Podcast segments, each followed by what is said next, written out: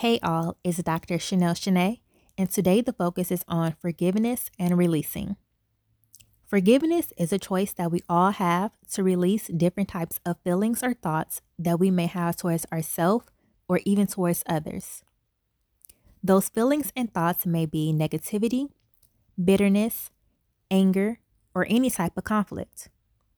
One of the hardest parts in life is learning how to forgive ourselves as well as learning how to forgive others. We have to be mindful of the fact that people make mistakes and we aren't perfect either. Be mindful of what you're holding on to because unforgiveness can impact your mind, body, reactions, feelings, and taint your perspectives. Be forgiving and compassionate just as God. Did you know that we are at risk at increasing our stress when we don't forgive?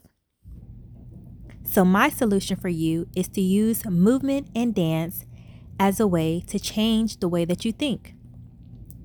Studies have shown that using dance, movement, and physical exercise can send different brain signals to the brain, which will cause the brain to change. Therefore, a release will take place. So, using dance and movement is connected to improving our cognitive mindset.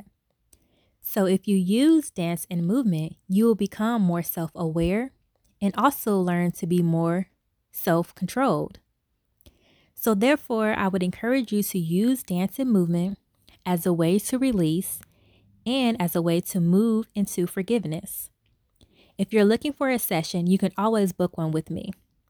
So, I encourage you to dance, move, release, and forgive.